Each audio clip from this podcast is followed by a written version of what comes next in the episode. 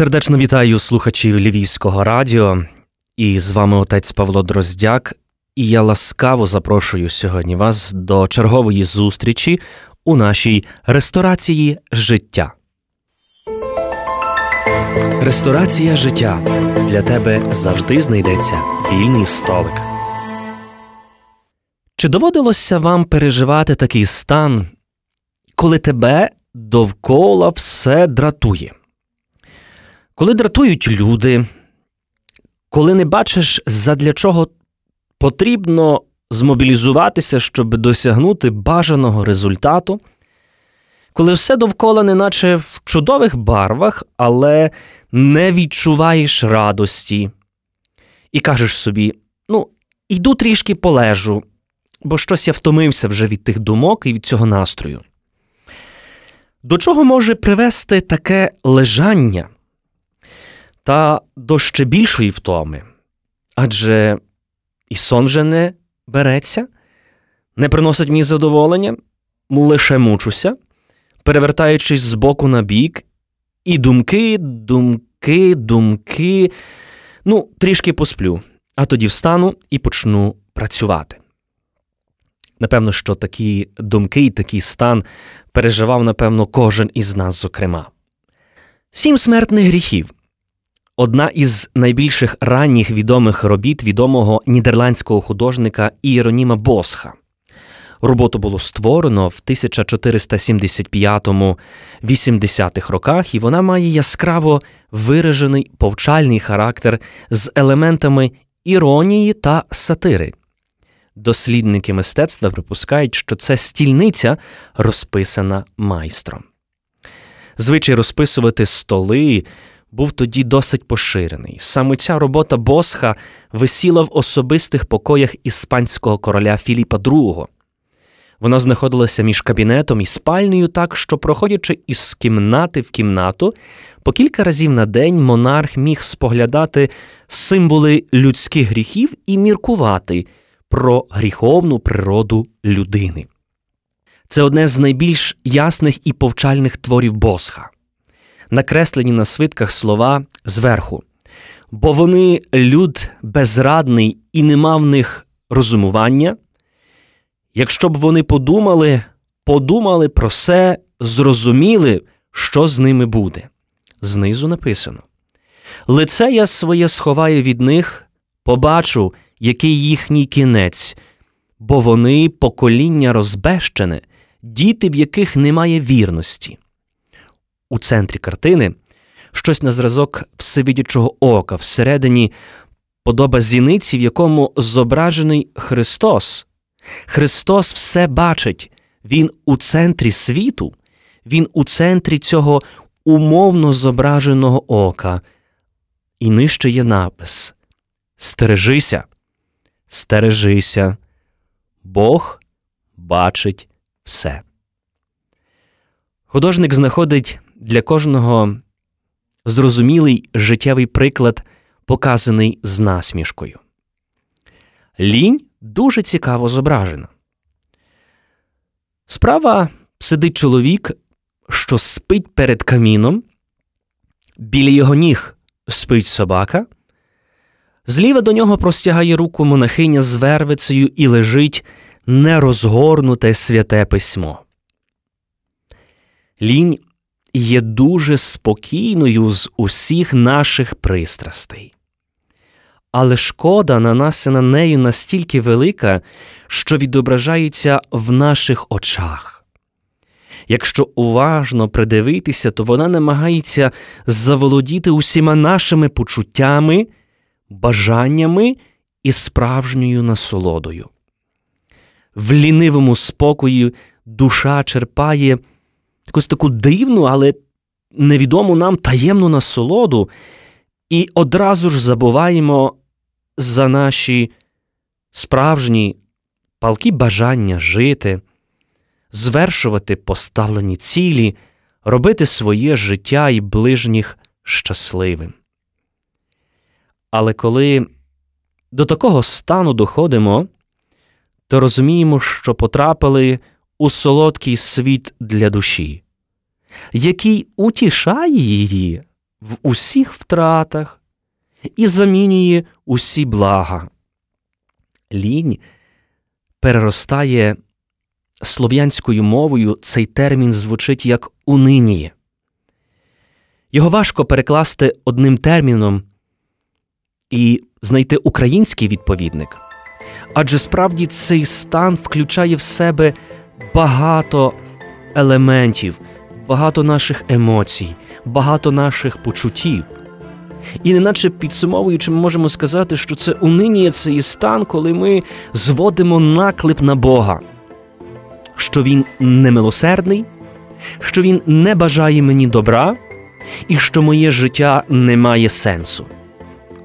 З точки зору психології, унинії є станом, який наука називає депресією, і відповідає стану душі людини, яка є поглинутою цією зневірою, поганим настроєм, невдоволенням, образою, розчаруванням, і усе це супроводжується ослабленням фізичної діяльності. Головною причиною унинія можна вважати наші нездійснені мрії та сподівання. Святе письмо багато говорить про це унинія, про ці лінощі. Книга притчі особливо сповнена мудрості щодо лінії та попередженнями цій ледачій людині. Притчі говорять нам, що лінива людина а саме лінивство є дорогою до цього унинія, ненавидить роботу. Каже нам святе Писання. Пожадання несуть згубу для лінивого, бо його руки не мають наміру хоч би щонебудь зробити. Лінь любить спати. Лінива людина любить спати. Як двері повертаються на завісах, так і лінивий на своєму ліжку. Лінива людина шукає виправдання. Посланий у дорогу ледар каже, що на дорозі лев не піду я туди. Пророк Ісая дуже влучно заважує, звертаючись до своїх слухачів, а воднораз і до кожного з нас, зокрема. Пророк Ісая говорить: Немов вагітна, коли настане час родити, в'ється, кричить у болях. Отак були і ми перед Тобою, Господи. І ми були зачали, і ми були в муках, але родили хіба що вітер. Як гарно зауважує пророк Ісая. Що ми зачинаємо в унинії? В цьому стані ми зачинаємо з невіру в себе. Ми перестаємо вірити в те, що ми справді потрібні, потрібні своїм рідним, друзям, ми потрібні своїм колегам по роботі. Ця зневіра ув'язнює мене в самому собі, коли я ставлю питання, а для чого я живу? Багато хто з нас ставить собі це питання, для чого я живу, для чого це все немає жодного сенсу. Ми потрапляємо в полон нарікання на життя. Ми нарікаємо, ми мучимося, ми в муках, але родимо хіба що вітер. Ми забуваємо, що ти живеш, бо тебе покликав Творець. Він не є експериментатор. Він не дивиться на тебе, як ти витримаєш в тих чи інших випробуваннях Він добрий творець, який допомагає тобі творити себе. Муки приходять тоді, коли я не розумію і не бачу себе в обіймах Бога, не бачу себе в планах Творця. Муки приходять тоді, коли унинія з'їдає мою віру в людях, які мене оточують, і як наслідок, як каже пророк Ісая, родимо хіба що вітер ми маємо можливість боротися. Це поєднання двох важливих елементів молитви, як спілкування з Богом і праці. Розпочинаючи день, я кажу, Боже, дякую тобі за все. Так, це буде важкий день. Я не знаю, як я зможу це все пережити, але я прошу тебе, допоможи мені. Боже, я дякую тобі за моїх рідних. Дякую тобі за мою дружину, за мого чоловіка. Дякую тобі за моїх дітей. Благослови, Господи, нас на цей день. Він буде важкий для мене, я це знаю, але прошу тебе, допоможи мені. Я дякую тобі за все. Мої рідні і друзі, це як ця сестра монахиня із картини Босха, яка простягає цьому сплячому чоловікові вервицю як засіб до дії, як засіб для молитви, як можливість прокинутися. І мої рідні і друзі також простягають до мене свої руки, щоб я не замерз на смерть. Коли загасне вогонь лінощів, коли згасне це полум'я, яке мене обігрівало і робило комфортним моїм життям, ми маємо довіряти нашим рідним і друзям, які сьогодні штовхають мене до дії, кажучи, прокинься, перестань спати. Подивися, скільки речей ти можеш зробити в своєму житті. Так, можливо, сьогодні ти не працюєш. Можливо, сьогодні ти не маєш за що забезпечити свою родину, але ти є. Бог покликав тебе до життя. Ти маєш своїх дітей, яким ти можеш дати цю надію на це краще життя.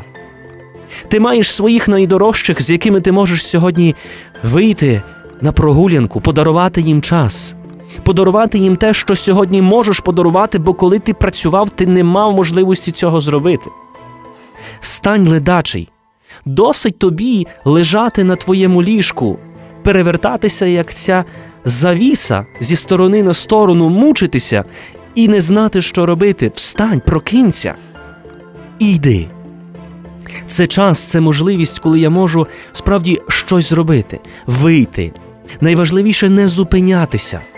Бо коли я зупиняюся, коли я дозволяю справді обмежити якийсь свій фізичний рух, тоді в дію вступають у ці духовні пристрасті, які опановують мене. Тоді, коли я вже нічого, нічого не хочу, ні поцілувати, обійняти дружину чи чоловіка, ні зробити щось приємне вдома, ні звернути увагу для своїх дітей, подарувати їм справді ті такі гарні емоції, які їм так можливо зараз бракує в часі цього вимушеного карантину, цієї вимушеної ізоляції, як сьогодні я можу багато зробити у своєму житті. Не думаймо, яка ціль, яка мета мого життя. Не думаймо, що я маю зробити, а просто робімо. Бо іноді, міркуючи про те, що Господь Бог поклав мені на серце, міркуючи про те, яку місію я маю сповнити, я забуваю, що моя місія бути і творити. Моя місія бути і моє буття вже є тим планом Божим, бо Бог захотів, щоб я тут був в цьому світі, щоб я освячував тих людей, які є довкола мене, щоб я підтримував тих людей, які справді є мені дорогими і від яких залежить моє життя. Тому сьогодні, дорогі друзі, відчуймо цей поштовх, який пробуджує мене. Відчуймо цю внутрішню силу, що я маю боротися, що я не маю права засинати. Адже чим більше я піднімаюся на вершину своїх власних лінощів, тим на тій вершині цього абсолютного холоду, цієї абсолютної згуби я починаю відчувати оцей привид теплоти, коли мені стає тепло, комфортно, мило, приємно, але на превеликий жаль, після цього може наступити кінець. Тому, поки ми маємо сили, поки маємо наснаги до життя, черпаємо ці сили. Просімо Господа, щоб дав нам можливість справді це все перенести, перетерпіти і щасливо згадувати цей період нашого життя, в якому ми зараз перебуваємо. Я дякую, що були разом зі мною в ресторації життя. Сподіваюся, що сьогоднішній ефір і сьогодні наша розмова дала нам цей поштовх до того, що життя вартує, щоб його прожити, і Бог в цьому житті дуже хоче бачити тебе і мене. Бог в цьому житті дуже хоче, щоб ми були щасливими. Дякую, що були разом з нами, і до зустрічі у ресторації життя.